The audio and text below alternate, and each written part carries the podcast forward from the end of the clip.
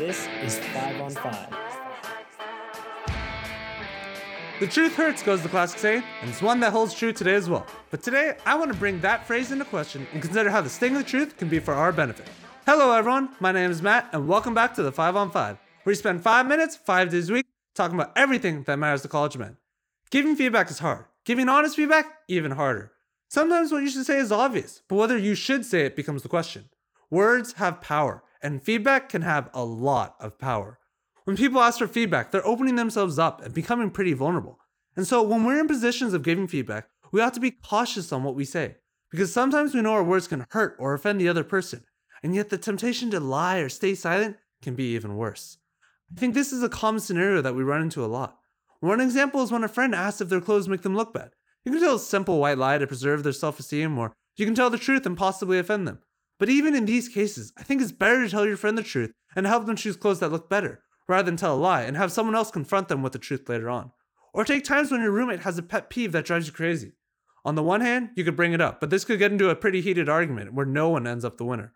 Or perhaps you could silently endure it, potentially brooding, and eventually this cold war erupts between the two of you. Not to say that these are the only two outcomes, but they're experiences that I've had, and I'm sure many others have had as well. Despite how challenging it is, the Bible upholds the value of giving honest feedback to one another. Paul writes about this in Ephesians 4 when he says, Therefore, having put away falsehood, let each one of you speak the truth with his neighbor, for we are members one of another. He exhorts the Ephesians to not lie to one another, but instead to speak the truth to everyone. And why is that? It's because they are members one of another. Because they are united in Christ and are a community that thrives and falls together. It's like if you were part of a group project and someone did a bad portion on their part. Would you keep silent or tell them they did a good job just to make them feel better? No! You guys are part of the same group. If you try to soften the blow, you ultimately end up hurting not only the other person, but all of you are going to take an L on your project as well.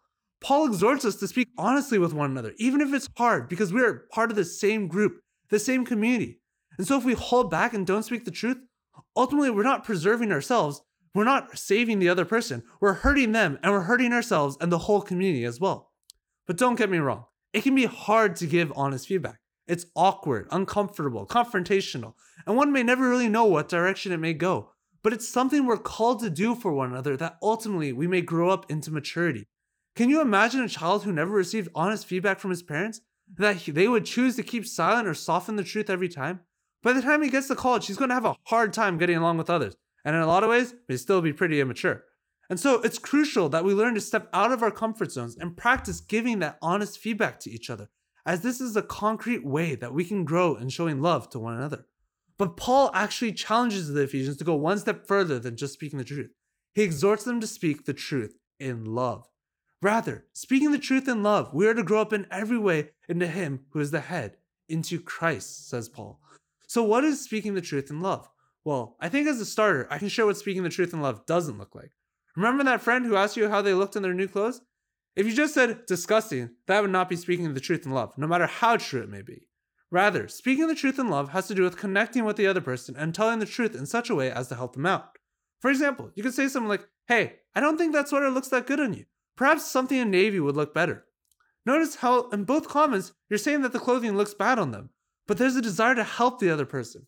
In this case, it took the form of constructive criticism, but it doesn't always have to be like that.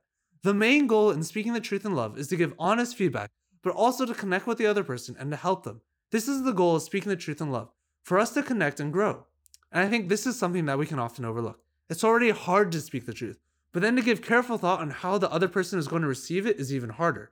It takes time and consideration of who the other person is and how to address them in such a way that it helps them without hurting their feelings. For this is the whole point of speaking the truth in love, to help build the other person up.